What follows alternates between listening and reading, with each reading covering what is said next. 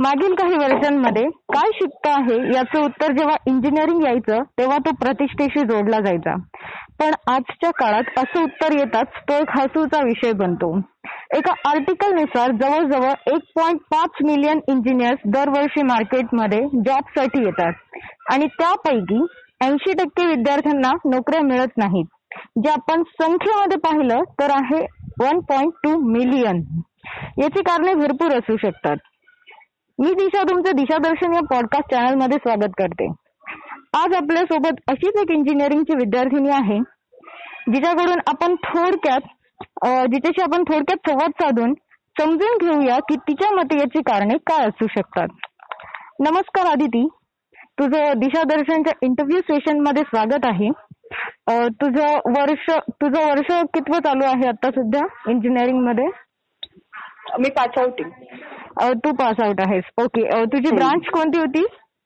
Electronics and telecommunication okay electronics and telecommunication इंजिनिअरिंगमध्ये ऍडमिशनचं तुझं कारण काय असावं? मी असं मी डिसाईड नव्हतं केलं की मी इंजिनिअरिंगमध्ये जाईल. टेनची एक्झाम एक्झाम दिली तेव्हा पण नव्हतं की अरे मी इंजिनियर बनेल पण. मग टेनचा रिझल्ट लागला. पर्सेंटेज चांगले पडले. आणि मी? एटी नाईन ओके म्हणजे ते इतके तर होते की मी गव्हर्नमेंटमध्ये जाऊ शकते डिप्लोमा गव्हर्नमेंट कॉलेजमध्ये. बरोबर. मग असंच की सडन डिसिजन घेतला की चला जाऊ द्या. आपला नंबर लागतोय तर आपण तिथं जाऊ. पण माहिती नव्हतं की मी नंतर इंजिनियर बनेल किंवा माझी साईट तीच राहील किंवा माझं करिअर तेच राहील. मग असं ऍडमिशन घेतलं गेलं. ओके आणि तुला इंजिनिअरिंगमध्ये जेव्हा तू पास आउट झालीस तेव्हा तुझे टक्के किती होते?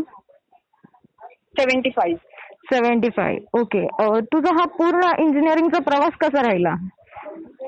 जर थोडक्यात सांगायचं झाल्यास तर पूर्ण तुझं इंजिनिअरिंगचं जे लाईफ असतं म्हणतात की इंजिनिअरिंगचं लाईफ विसरता विसरता येत नाही. तर त्याच्या. प्रकारे तुझा कसा होता एक्सपिरियन्स विथ इंजिनिअरिंग टेन्थ झाली. जसं विचार केला होता की आपण गव्हर्नमेंटमध्ये ऍडमिशन होऊन जाईल झालंय. डिप्लोमा केलाय नंतर मी डिग्री केली. डिप्लोमामध्ये सुरुवातीला सर्व असं, अं, छान होतं. आणि सुरुवातीचे सब्जेक्ट होते ना जे आपले कॉमन होते स्कूलमधले फिजिक्स केमिस्ट्री इंग्लिश आणि सॉफ्ट स्किल म्हणून होते. डिप्लोमात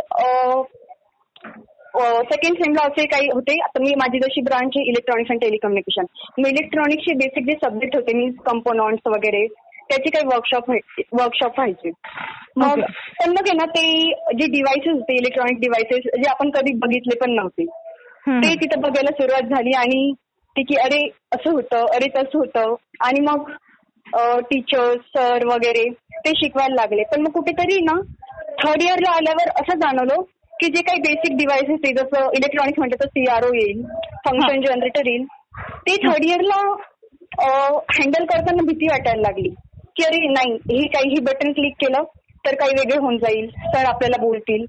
म्हणजे तो कॉन्फिडन्स तिथे लॅक झाला. कारण की फर्स्ट इयर सेकंड इयर ते म्हणायचे की तुम्ही फ्रेशर आहात. तुम्हाला ह्या डिव्हाइसबद्दल नॉलेज नाहीये. तर आम्ही जसं करतो तसं तुम्ही घ्या. आणि आम्ही तुम्हाला जे रिडिंग देतो ते तुम्ही लिहून टाका. म्हणजे त्यांनी हातच नाही लावू दिला.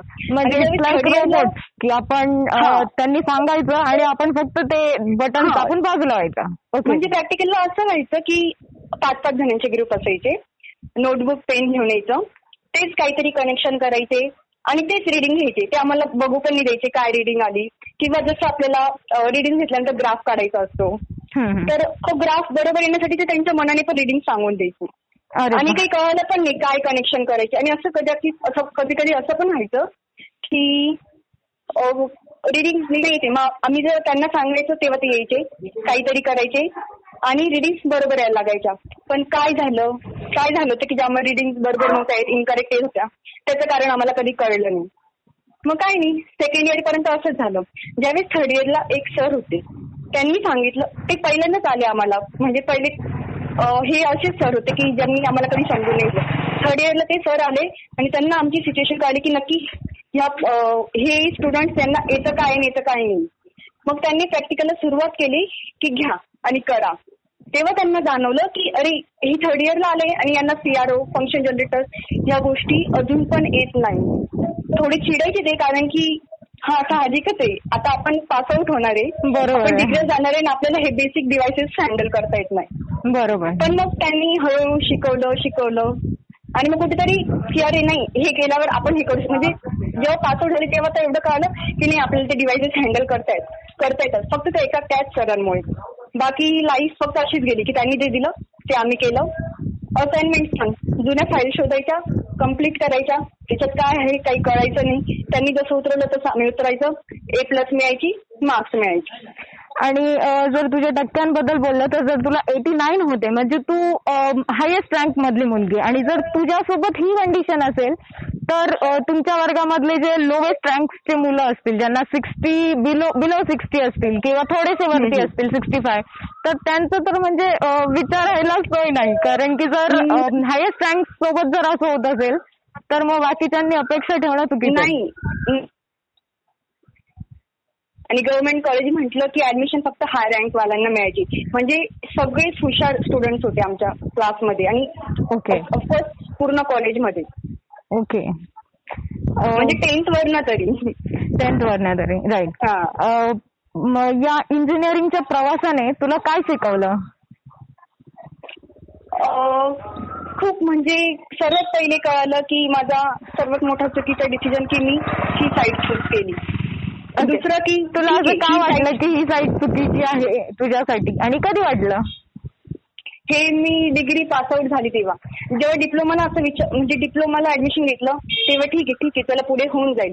डिप्लोमा होईल डिग्री होईल शेवटच्या वर्षाला कंपनी येतील प्लेसमेंट होऊन जाईल. लाईफ खूप इझी आहे. पण मग डिप्लोमा झाला डिग्रीच्या सेक थर्ड इयरला आलो. तेव्हा जाणवायला लागलं की आपण जितकं विचार करत होतो तितकी ती इझी नाहीये. आपल्याला खूप स्ट्रगल करावं लागेल. शेवटी तेच झालं की प्लेसमेंट पण अशा ठिकाणी झालं जी नॉन टेक्निकल फील्ड आहे. जशी मी जेवढं शिकली सहा वर्ष तशी एवढाही संबंध नाही. मग. विचार केला की नको. नाहीच काही येत नाही त्या फील्डमध्ये तर मग काय जॉब करायचा? दिली ती सोडून. मग बाहेरून शोधायला स्टार्ट केलं की. चला बाहेरून आपल्या आपण ज्या सिटीत राहतो त्या तिकडे तरी इंडस्ट्रीमध्ये बघू. पण. नाही. आता एवढी डिप्लोमा डिग्री याला फीज मला जवळजवळ तीन लाख पर्यंत तरी लागली असेल. आणि मी जेव्हा इंडस्ट्रीमध्ये बाहेर गेली त्यांनी मला सात साडेसात हजारचे जॉब ऑफर केले. मग कुठेतरी असं वाटलं की ह्या ह्या अशा जॉबसाठी इतके पैसे खर्च केले इतका इतके वर्ष खर्च केले का? तिथं टेन्थ आणि ट्वेल्थ बेसवर पण जॉब मिळतो ना? बरोबर. मग इथं इथं चुकलं की हा डिसिजन माझा रॉंग होता. बरोबर. आणि तुला काय वाटतं की इंजिनिअरिंगचं भविष्य काय असू शकतं? आताचे जे मुलं आहेत त्यांनी असं काय करायला पाहिजे जे आपल्याकडून राहून गेलं होतं? आता आमच्याकडनं असं झालं की सर जे बोलतात हे असंच असतं. हो आम्ही पण माझं असंच असतं. त्यांनी विचारायला सुरुवात केली पाहिजे की सर हे असंच का असतं? बरोबर. आता आप- आपण म्हणजे सगळ्याच कॉलेजेसमध्ये असं होतं की थेरोटिकल नॉलेजवर जास्त भर दिली जाते. बरोबर. पण त्याचा काडी मात्र संबंध नसतो कंपनीत गेल्यावर ते कळतं. झिरो मग जर आपल्याला पूर्ण आपण आपल्याला थेरोटिकल नॉलेज आहे आपल्याला असं वाटतं की अरे आपल्याला खूप येतं. कंपनीत गेलं त्यावेळेस कळतं की आपल्याला जे नॉलेज आहे ना ते झिरो आहे. कारण की कंपनीत प्रॅक्टिकल नॉलेजच खूप इम्पॉर्टंट आहे.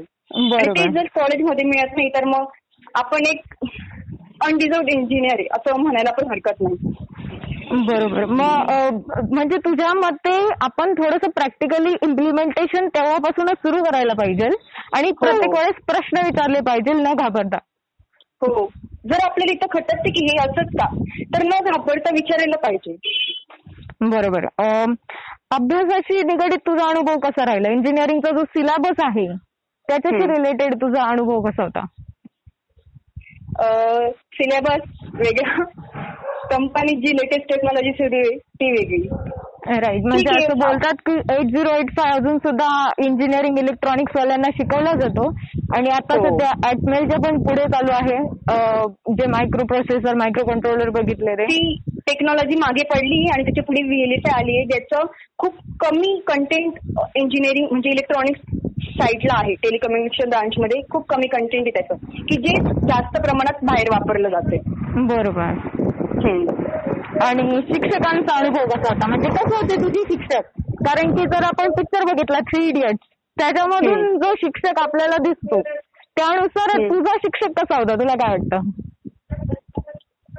शिक्षक मी पहिले डिप्लोमाचं सांगते.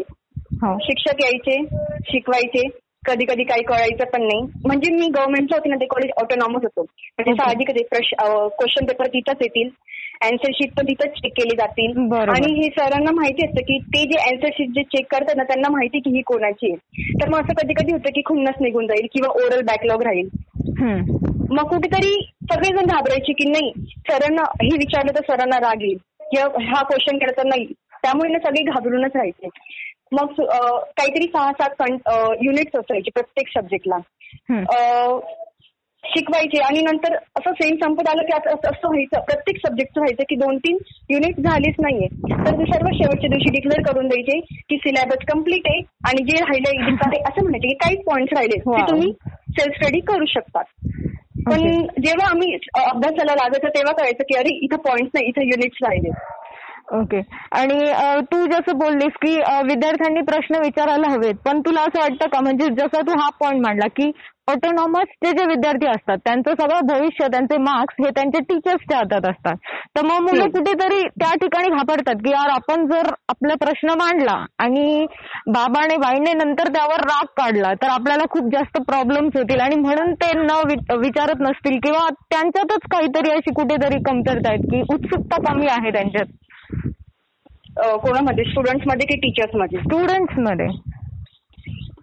सगळेच नसतात. काही काही असे असतात की त्यांना जाणून घेण्याची पण म्हणजे ते एक्साइटमेंट असतात की हे असं कसं होत असेल? इथं वेवफॉर्म्स कसे येत असतील? आता मी नवीन होती. मला पण खूप विशेष वाटायचं जेव्हा सीआर सीआरवर एखादी वेवफॉर्म दिसली तर. खूप असं वेगळं वाटायचं. नवीनच होती. हो. पण मग कशी जनरेट व्हायची? कधीच कळालं नाही. ते डायरेक्ट थर्ड इयरला कळालं. ते पण त्या सरांमुळे. त्यांनी आमच्यासमोर पूर्ण खोलून दाखवला. ते असे पण बोलले की जर या सीआरओला जर काही झालं ना खोलता खोलता तर माझी पूर्ण सॅलरी जाईल. म्हणजे एवढं तर कळालं की ती त्या सीआरओची किंमत खूप होती. पण तरी त्यांनी आमच्यासाठी ते सगळं सीआरओ ओपन केला आणि एक एक एक एक फंक्शन समजून सांगितले. याला म्हणतात प्रॅक्टिकल शिकवणं.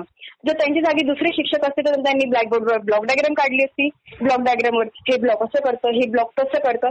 तसं शिकवलं असतं तर आम्हाला कदाचित कळालं पण नसतं की नक्की सीआरओ मध्ये होतं काय. हॅट्स ऑफ या म्हणजे ते शिक्षक खरोखर सगळ्यांना असे शिक्षक लाभावे ही मनापासून आमचं लक होतं की ते आम्हाला म्हणजे पहिलीपासून होते पण आमच्याच क्लास होते थर्ड इयरला आले ते पण एकच सेमला ओके. मग हा. आणि असं पण झालं डिप्लोमाला की आम्ही जेव्हा डिटेलमध्ये जायचा प्रयत्न करायचो तेव्हा समोरचा स्टाफ बोलायचा की तुम्ही अजून नवीन आहे. तुम्हाला हे डिटेल नाही तुम्हाला हे बेसिकच आहे म्हणजे इतकं डिटेलमध्ये जाऊ नका.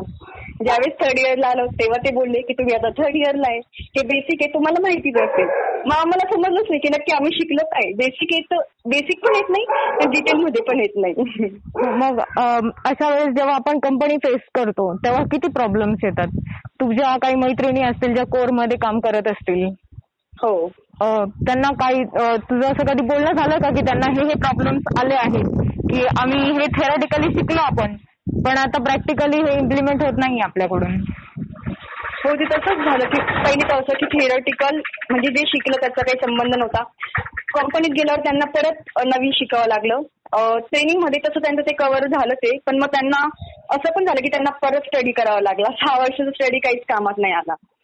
सहा वर्ष आपण एखाद्या गोष्टीला देतो आणि ती गोष्ट पूर्ण होत नाहीये किंवा ती कुठेतरी कमी पडते.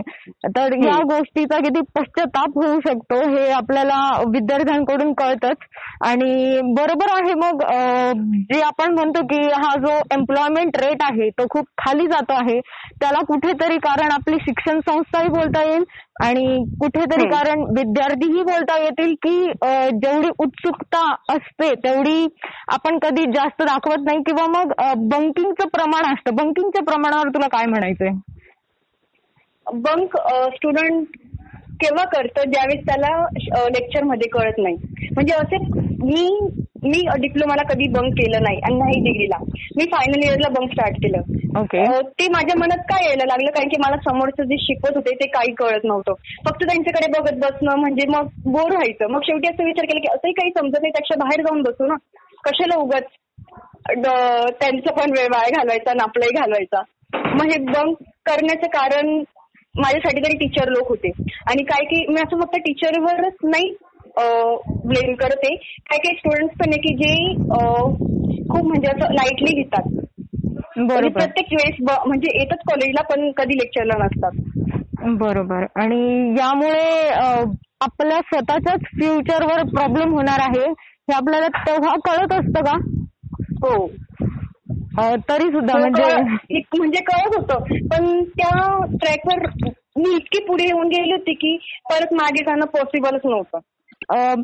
तर आदिती हे सांग की तुझा जो इंटरव्ह्यू इंटरव्ह्यूचं वर्ष होतं जसं चौथं वर्ष म्हणतात की तुम्हाला खूप सारे कॅम्पस येतात तुमच्या कॉलेजमध्ये येतात कॅम्पस सिलेक्शन होतात त्याबद्दल तुझं काय मत आहे?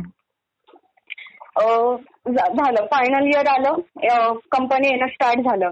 मग तशी हुडुहुडू पण लागायला लागली की होईल भीती वाटायला लागली की आपण बोलू शकू की नाही बोलू शकू ते आपल्याला काय विचारतील? बरोबर. मग पहिल्या ठिकाणी पहिल्या याच्यात असं झालं की ऍप्टिट्यूड होती जी द्यायची होती आणि त्याच्यावरनं ते डायरेक्ट सिलेक्ट करणार होते आणि इंटरव्ह्यू साठी जाणार होते. मी नाही झाली त्याच्यात सिलेक्ट तेव्हा कळालं मला की मी ऍप्टिट्यूडमध्ये कमी पडते. ओके. मग पुढे मी ऍप्टिट्यूडचा अभ्यास करायला स्टार्ट केलं.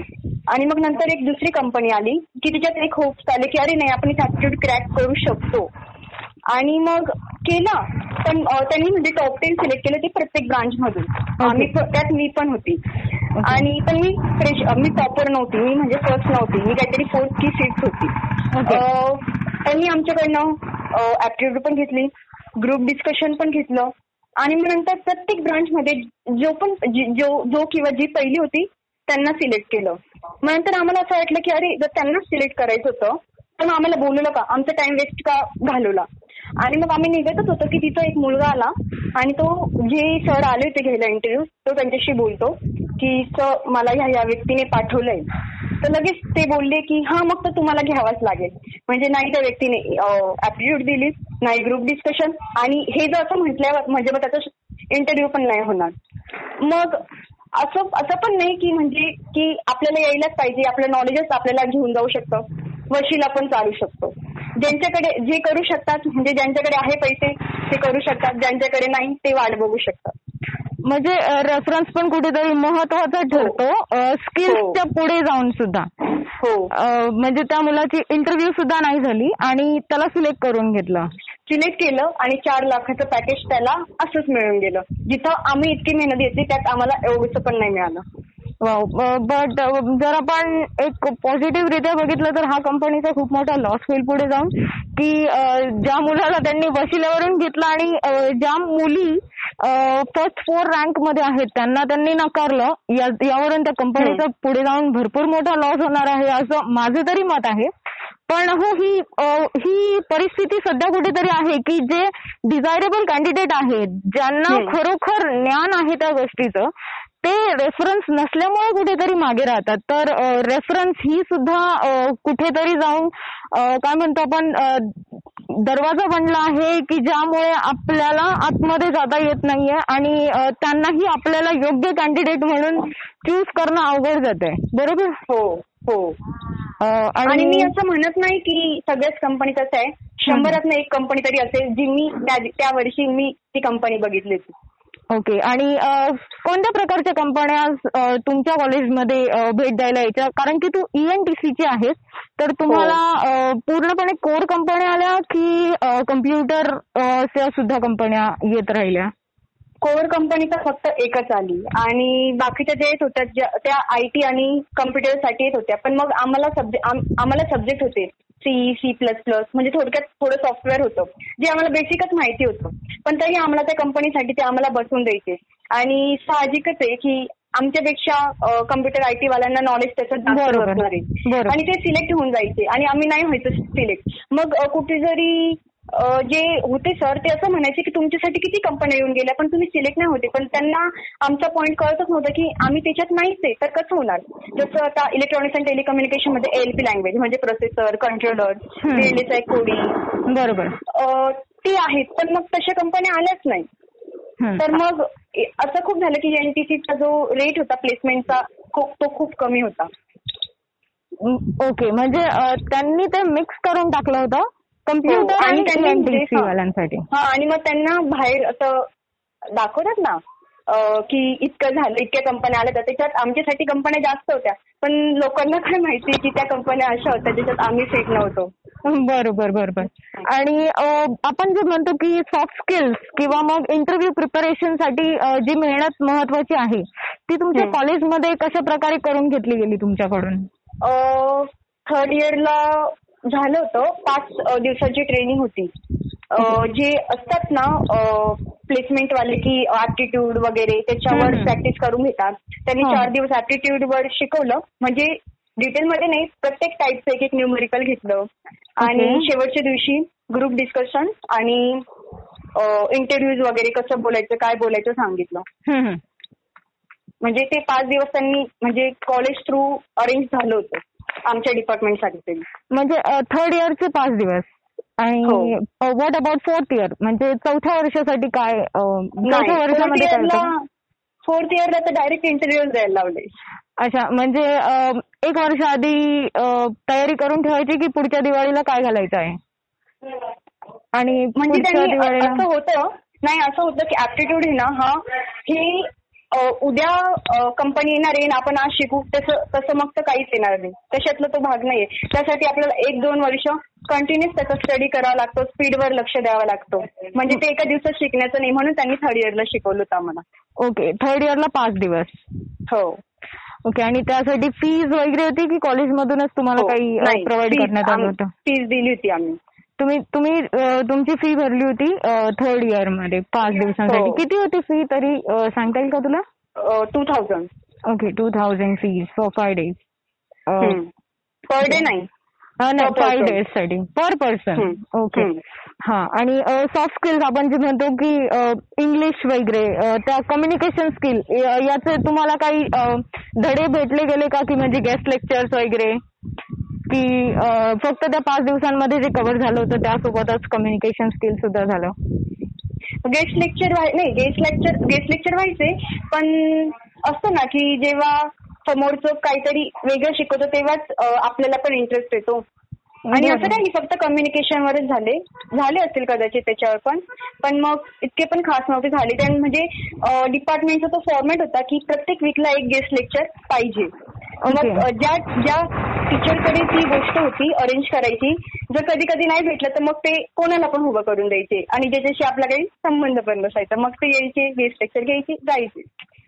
पण गेस्ट लेक्चर हे तुमच्या आवडीनुसार होत होते की टीचर्सच्या प्रेफरन्सनुसार? टीचर्स ठरवायचे. आणि ते आम्हाला असं कळत पण होतं येऊन सांगायचे की चला आता पुढे गेस्ट लेक्चर आहे.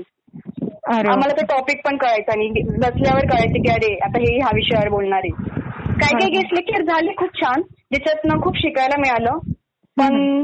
म्हणजे झाले चांगले पण झाले आणि काही वर्स पण झाले. ओके. ओके अदिती खूप छान वाटलं तुझ्याशी बोलून. Okay that's all for today Aditi तुझे खूप खूप आभार की तू या एपिसोडसाठी वेळ दिला. आणि नक्कीच आपण याची. आशा करू की आपल्या पुढच्या जनरेशनला नक्कीच याचा फायदा होऊ देत. आणि आपण केलेल्या चुका त्यांनी टाळू देत. आणि इथे मी तुमची हम्म. रजा घेते. लवकरच भेटूयात इंटरव्ह्यू सेशनच्या पुढच्या एपिसोडमध्ये. तोपर्यंत be happy be focus and stay tune